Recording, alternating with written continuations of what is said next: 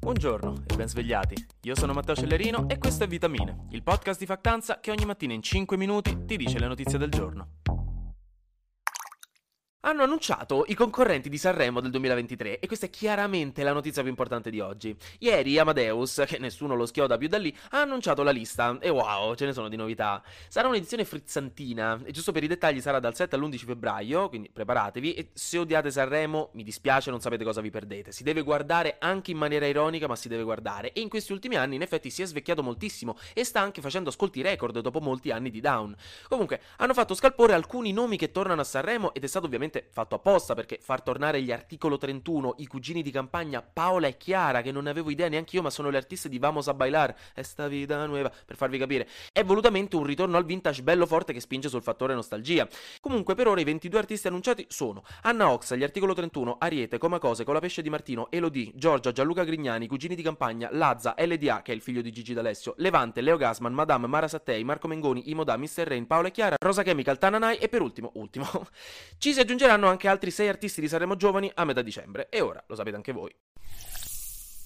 Tolte le notizie importanti, andiamo alle notizie serie, perché in Iran sembra che qualcosa si muova, come sotto le coperte il vostro gatto quando state rifacendo il letto e per un attimo vi viene quell'attacco di panico perché che caspita c'è adesso sotto queste coperte, perché non sono piatte? E poi vi rendete conto che è solo il solito cretino che si mette in mezzo a fare il re della giungla urbana. Questo perché dopo mesi e mesi di proteste da parte del popolo iraniano contro il regime autoritario del paese, proteste che stanno continuando e che sono sfociate in grossi episodi di violenza in queste settimane, con centinaia di morti e arresti e accuse fatte alla polizia iraniana di usare le ambulanze per infiltrarsi nelle manifestazioni senza farsi vedere, una cosa da infami, punto primo, ma soprattutto che viola le leggi internazionali sulla fornitura imparziale di cure mediche. Comunque, in tutto questo, il governo sembra essersi aperto molto timidamente a un qualche tipo di alleggerimento delle strettissime norme che obbligano le donne del paese a portare il velo. Sembra averlo detto sabato il procuratore generale iraniano Mohammad Jafar Montazeri, dicendo che il Parlamento e la magistratura stanno lavorando sulla questione. Il che, nel senso, se fosse vero, è un piccolo segnale di speranza molto importante, perché significa che perlomeno il governo sta prendendo atto delle proteste e non sta solo mangarellando i manifestanti. Però è ovviamente molto vaga come dichiarazione e non è che ci si possa aspettare una rivoluzione, però per esempio anche il presidente iraniano Ibrahim Raisi ha detto che ci sono metodi per attuare la Costituzione che possono essere flessibili. Stessa identica cosa di quando mamma aveva detto assolutamente no a farvi andare alla festa di Paolo perché eravate in punizione, ma con vostro fratello sapevate che dovevate aspettare solo che si calmasse un attimo dopo cena per provare a richiederlo, magari con l'aiuto di papà. L'altra notizia potenzialmente grossa è che sempre Montazeri ha poi accennato a un possibile scioglimento della polizia morale iraniana, che è la famigerata e temutissima polizia religiosa accusata di aver causato la morte di Masa Amini e che si occupa appunto di far rispettare le rigidissime leggi islamiche del paese.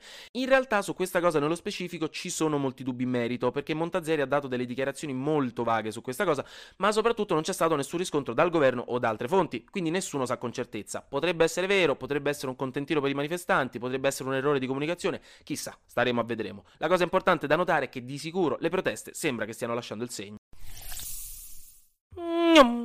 Flash News. È arrivata la notizia che Pelé, la leggenda di calcio del Brasile, starebbe molto male in ospedale e gli avrebbero interrotto la chemioterapia per il tumore al colon perché non funzionava più la chemioterapia, quindi lo hanno messo sotto cure palliative, quindi la situazione sembrava gravissima, ma le figlie hanno rassicurato stamattina che non è in pericolo di vita in questo momento. Ci si era messa in mezzo anche un'infezione polmonare causata dal Covid, ma ora non è più in terapia intensiva e sta migliorando piano piano. Il Codacons e Assa Utenti hanno avvertito che quest'anno il cibo per Natale ci costerà 340 milioni di euro in più a persona, quindi regà non invitate troppi cugini quest'anno. No, a causa dell'inflazione e dell'aumento dei prezzi, questo è quanto spenderemo di più probabilmente in generale a livello italiano, quindi occhio coi Pandori. Poi, dopo settimane di speculazioni, Ellie Schlein si è candidata come nuova segretaria del Partito Democratico dopo Enrico Letta e il suo avversario alle primarie del partito che si terranno nei primi mesi del 2023 sarà Bonaccini. Infine, in Australia, nella regione del Wajarri, Wayarri, non so come si pronuncia, hanno ufficialmente iniziato a costruire il più grande radio osservatorio astronomico del mondo, composto da 130.000 antenne radio che permetteranno di captare i segnali dell'universo per trarne molte più informazioni sul suo passato e sulle sue zone più remote. Una bellissima notizia.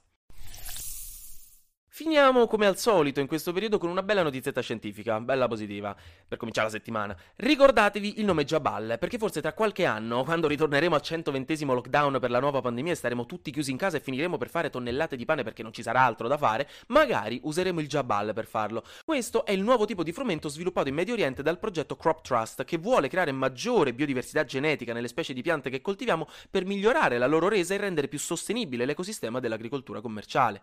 Nello specifico, questo è un grano duro formato dal mix di altri grani, tra cui uno specifico delle zone desertiche della Siria, e quindi la novità è che è molto più resistente alla siccità e al caldo estremo. E questo è fondamentale per assicurare fonti di sostentamento sostenibili in ogni parte del mondo, specialmente con la crisi climatica che incombe e che sta causando ondate di calore e siccità dappertutto. Per farvi un esempio, in Marocco stanno affrontando la peggiore siccità degli ultimi 40 anni e la produzione di grano è crollata del 70% e la gente deve mangiare e quindi i primi a ricevere le sementi di questo nuovo grano saranno proprio gli agricoltori marocchini per cercare di mettere una pezza a una situazione che sta diventando molto grave.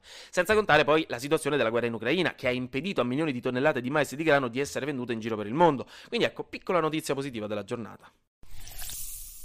Anche oggi grazie per aver ascoltato Vitamine. Noi ci sentiamo domani perché sarà successo di sicuro qualcosa di nuovo e io avrò ancora qualcos'altro da dirvi. Buona giornata.